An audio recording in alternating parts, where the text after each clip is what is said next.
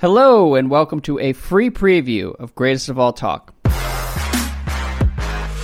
It just feels like there's a lot hanging on this pick, doesn't it? This lottery pick. And, Yeah. you know, the best case scenario, people are probably a little bit lower on it, given that it's a weaker draft. But, you know, it could be something that's really important for them as they're trying to reload this talent and have people on the cost controlled contracts. If the player just comes in at expectations, then we're right back to that idea of like, well, the ship sailed, they missed their boat, job blew up the whole franchise, and you know it's a shame. And I feel like they're trending toward that category, honestly. Like, and and so that's you know the only reason to take this uh, job is if you feel like you can be the injection of excitement uh, to kind of get everybody back on track, to be the stiff taskmaster who could finally help Ja Morant grow up and reach his full potential as a leader and a winner, right? Yeah, I mean it would be tough. I, I the appeal is the basketball culture down there is amazing. Every time I've gone to Memphis, I've come away being like, man, that was a great town. Uh, I would also retire Tony Allen's jersey if it's not already retired, and then I would re-retire his jersey on like a monthly basis at Grizzlies games, and just make him a staple of the experience for everyone.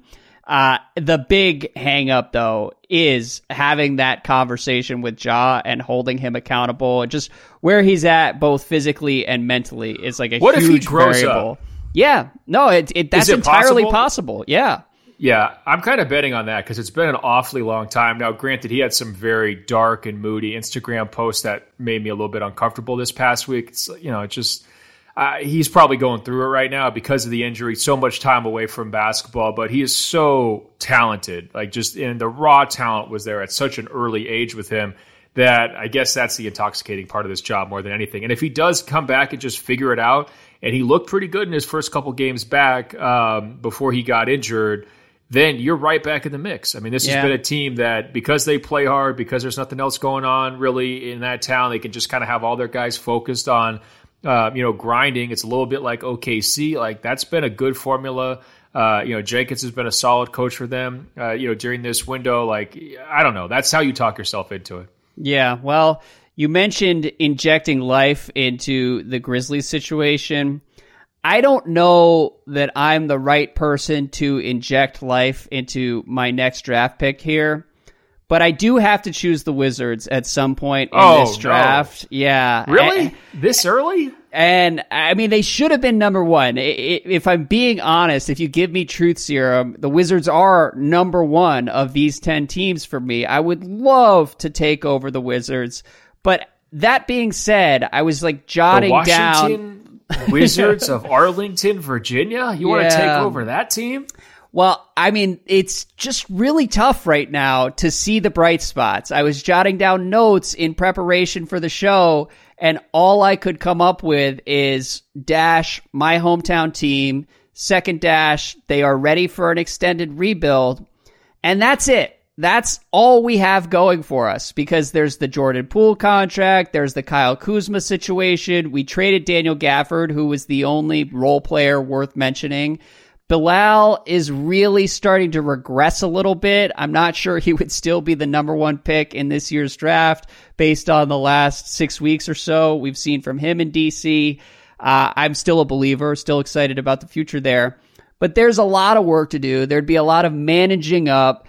And right now, my spirits are pretty beaten down as a Wizards fan. So I would have to do some like self coaching before I enter the press conference, before I sit down with the Leonsis family, before I sit down with the team. I would need to work on myself before I take over the Wizards and restore my hometown team to glory. I don't even know it would be a restoration. It might just be the first ever glory for the Washington Wizards, at least since 78 and Wes Unseld. Um, but I would do it. I would happily do it. I'm ready to take up the mantle and take the Wizards to the promised land. So uh, I- they're on my list, and I, I feel bad that it took me this long to get there. Yeah, I mean, when after I graduated college, I thought about doing the Peace Corps, and I applied and was accepted, and had some issues come up so that they uh, eventually like wouldn't let me go. But when you tell people you're going to do the Peace Corps, you either like there's the like-minded souls who are like, "Oh, that's so cool! You're going to learn so much. You're going to find out about yourself. You're going to find out about what really matters. You are going to make a difference in the world." And then there's like hmm. 80% of the population's like, "Oh, So you're going to go to a country where you don't speak the language, where there's not running water, uh, where you're going to be sleeping on the ground, and you've just decided to do this rather than actually get a job. What's wrong with you? I feel like that is sort of how most people would look at you for pick, uh, picking the Wizards here. You know, yeah. very little upside major difficulties. It does have to be a passion project, but as you just described, you have no passion. Like a passion been, project without passion is a great way to describe what the wizard's job would be. But I would still do it. I would still do it. I would be so much more excited if they would rebrand to the Bullets or something. We need to like exercise the demons of the last seven years of Wizards basketball somehow. Um, but a passion project without passion is what I'd be signing up for, and I would do it happily. My personal Peace Corps assignment. So yes, um, call me is, Ted Leonsis. You got assigned to Arlington, Virginia for the Peace Corps. Can you imagine what a plum assignment? Um, Brian Keefe coach of the future? Are you loving what you're seeing? benching, uh, benching Jordan Poole. How's it going for you? Well, that is one thing. I would not have traded for Jordan Poole. Okay, so I've already got the current front office beat. Um, Brian Keefe benching him and saying that really it's a credit to Jordan and what he's able to do with the bench units. I want to see more of that. Is one of my favorite Wizards quotes of the last five years or so. And to Jordan Poole's credit, he's playing pretty well, um, at least putting together some decent numbers. They got waxed by 50 the other night against the Thunder. So let's not get too excited here. But yeah, maybe Brian Keefe is, is the coach of the future. I would need to sit down with him and look him in the eye before I make that call with any confidence. But um, hard to be worse than Wes Unseld Jr. would be one way to sell Brian Keefe. So we'll see. We'll see what the future holds for my Wizards. But hit me with your next pick. Well, it's time. The Portland Trailblazers. Um, this is a passion project with passion. You know, I think that I would potentially be uniquely positioned to build up enough animus among the fan base. I, I maybe leaking stuff to the, the local site Blazers Edge, you know, with my connections there. Uh, mm. Potentially, you know, giving some exclusives to Sean Highkin with his Rose Garden Report newsletter. Uh, maybe going on local radio with uh, Danny Marang and all the guys there in Portland. And just try to pressure my bosses to sell the team, you know, to just try to get them Lead out of there. Mutiny because, on day one. I like it. Yeah, it's a sleeping giant, right? So you just got to get in the door. They don't really know what they're doing. They're not basketball people. You just got to get that franchise out of Jody Allen's hands, out of Bert Kolde's hands. And, um, you know, they've shown an awful lot of patience with Joe Cronin to this point they really care about turning a profit. And, you know, I, I don't think it's that hard to sell off players and trades. It seems like pretty easy. People, there's always buyers, right? So if the only goal in the short term is to make owners money, I feel like I could probably achieve that goal. They have a couple of young pieces in place who are going to naturally grow and it's going to, you know, keep people invested. And they have an amazing asset, which so many of these teams that we're talking about don't have, which is the fan base. And the fan base will come roaring back at the first sign of optimism, hope, or you know extended um, vision, right? And so the only way you're going to get there is to force out owners, and I feel like there needs to be somebody, there needs to be a coup. Mm. And I'm I'm volunteering for the coup, and I understand when you put that on wax, then all of a sudden you become the guy, uh, you know, who gets um, you know court-martialed or whatever right. they call it, and, and they, they take you out and shoot you. So there's some risk involved there, but I feel like that's the best path towards turning the Blazers around.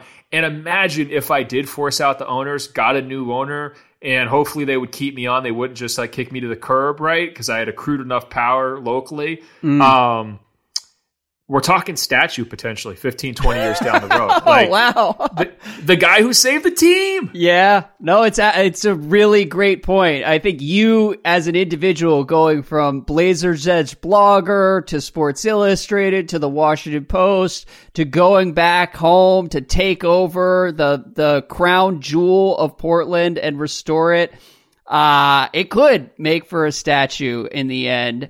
So, would you fire Chauncey Billups on day one? Uh, pre day one. That'd be part of my, uh, you know, you were having ultimatums, him or me with LaMelo. That would be part of the deal. It's like, look, I don't want to have to, you know, start this with blood on my hands. I don't need a ritual coach firing to start my uh, tenure. Go ahead and take care of that before I get there, go ahead and put in an interim coach, probably Scott Brooks, perfect Mm. interim coach, and then I'll, be uh, I'll handle the I'll, I'll handle the new hire this summer. Yeah, no, I think that's fair. I, uh, Chauncey was on a podcast with Matt Barnes and Stephen Jackson recently, and I saw a clip of him saying that NBA history might have been different if Carmelo had gone to the Pistons and Chauncey and the rest of the Pistons had been able to coach up Carmelo early.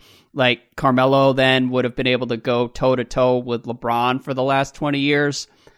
That if you're in a position of power and influence in b-ball ops, that particular take might on its own be fireable and juxtaposed with the rest of Chauncey's performance in Portland, I feel like it's time to make a clean break, probably best for everyone up there. Honestly, the Blazers as a destination would have been higher on my list. They were last on my list solely because of Wow. how screwed up the ownership situation is. I have no idea what's going on. Every time there's an update, it's like weirder than the last one. And I just, I, there's no timeline for any sort of resolution. And all of it just would give me pause before committing to joining that organization. Yeah, I mean the other big hangup is the arena deal, and obviously you're dealing with that in Washington right now. The Blazers just extended their lease with the Moda Center, formerly the Rose Garden, so they're going to be there, you know, te- technically locked in for a while. But it's going to be one of the NBA's older buildings. They've already gone through the whole refurbish, refresh thing multiple times with that building. At some point, it's going to feel like a barn. I don't think it's there yet, but you know, as these buildings get built so quickly now around the league, it's kind of keep up with the Joneses and trying to get a new building built in Portland, even if you're self financing it, would be incredibly difficult because the local government is just so good at not doing anything. They're incredible, you know, at stopping everything with yellow tape. So um, that's another big concern for me as well. Like I would not only have to have a coup within the organization and push out my bosses, Portland but I'd City also Council. potentially, yeah, I would also potentially have to get like three or four friends to load up on the city council, so we'd have the votes to just push through some like three billion dollar arena that nobody needs and nobody really wants to pay for, but is required to be able to compete with other teams around the league for talent. So Hmm. a lot of challenges, but I'm up for the task. Okay, well, my next pick, sixth on my board, was the Houston Rockets. Houston is a great city, as we've already discussed. The roster. I'm pushing back on that. Okay. I don't know if Houston's a great city. I don't know, man. It's just, I don't know. Well, so here's the thing. You live in Southern California where it's warm all year round. It's cold in DC for at least three months a year. So every time I've been to Houston, I'm leaving cold DC and flying to warm Houston. So it's probably getting a bump for me because I'm visiting in the winter Okay. months. I'm not there in the summer months when I can imagine it's pretty miserable. So I think that's actually fair pushback. Houston is an okay city. Calling it a great city is probably a mistake. Either way, though, it's not the worst city in the NBA to be headed to for a new job. Uh, and so I would. Well, definitely. If you're comparing it to Detroit, you know, or some of these other ones, I get that. But you know, people always say, "Oh, LA." If they want to hate on LA, it's like, "Oh, the traffic." Oh, the sprawl. And it's like, hey, if you want the traffic and the sprawl without the beautiful LA. ocean views and that nice crisp breeze coming off of uh, the Pacific Ocean, and then you also want to just have 120 degree heat all summer long, Houston's your place, right? Like, I don't know. It's kind of a tough spot. I mean, obviously, great rap culture, like you mentioned, incredible food scene. I think in some uh, unexpected ways, but uh, yeah, I don't know. It just goes on and on and on, and it's very um, confusing to drive around in. You know, they got all these different toll roads. You feel like you're going to get pulled over every five seconds because they're trying to charge you to use any of the freeways. I don't know. This is um, you know kind of hacky commentary on the city. But I would love to hear from some Houstonians who are really proud because my Stand favorite part up. of Houston's my, my favorite part of Houston's Galveston. You know, let's go down there and Mm. see some shorebirds. You know, let's go to the, the ecological reserves. Let's see some uh, pink uh, roseate spoonbills.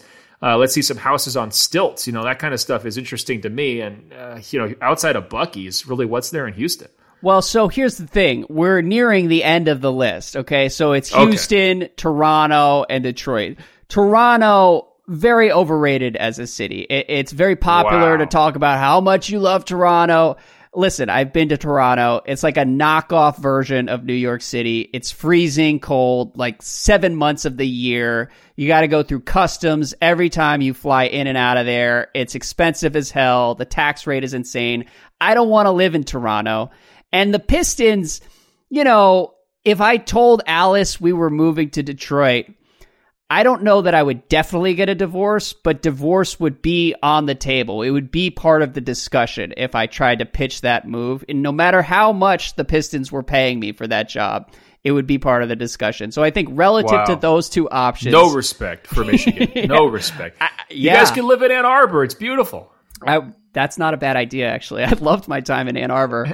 Um, but in any event, with Houston as as my fourth draft pick here, Amen Thompson has really started to come alive over the past month or so. Very excited about the future for him. Jabari Smith, pretty streaky offensively, but seems like he's going to be a solid starter for basically any team you're going to build.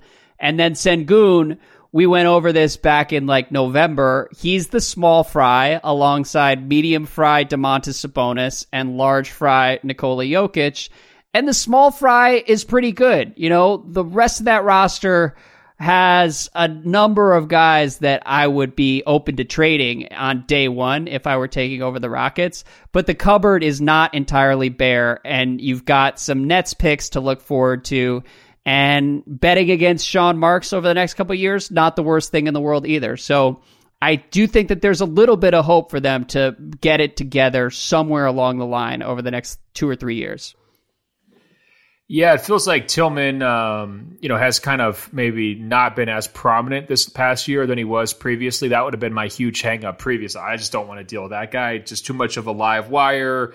You Fair. know, a little bit too radioactive during the pandemic. You know, he, he gets rid of basically everything good about the franchise. Um, that felt like a a real warning flag. You didn't mention Jalen Green as you listed off like nine guys, and I'm obligated to ask you: Do you still believe in Jalen Green? Because for years you kept asking me, "Do you still doubt this guy? Do you still doubt this guy?" Trying to play catch me, catch me, you know, trying to get mm. me to say something that's going to go viral. It's absolutely whack behavior by you for four years straight. I just want to let you know you've heard of the 50 40 90 club, correct? For for scores? Yeah. Where 50 percent shooting, 40% three point shooting, 90% free throw shooting.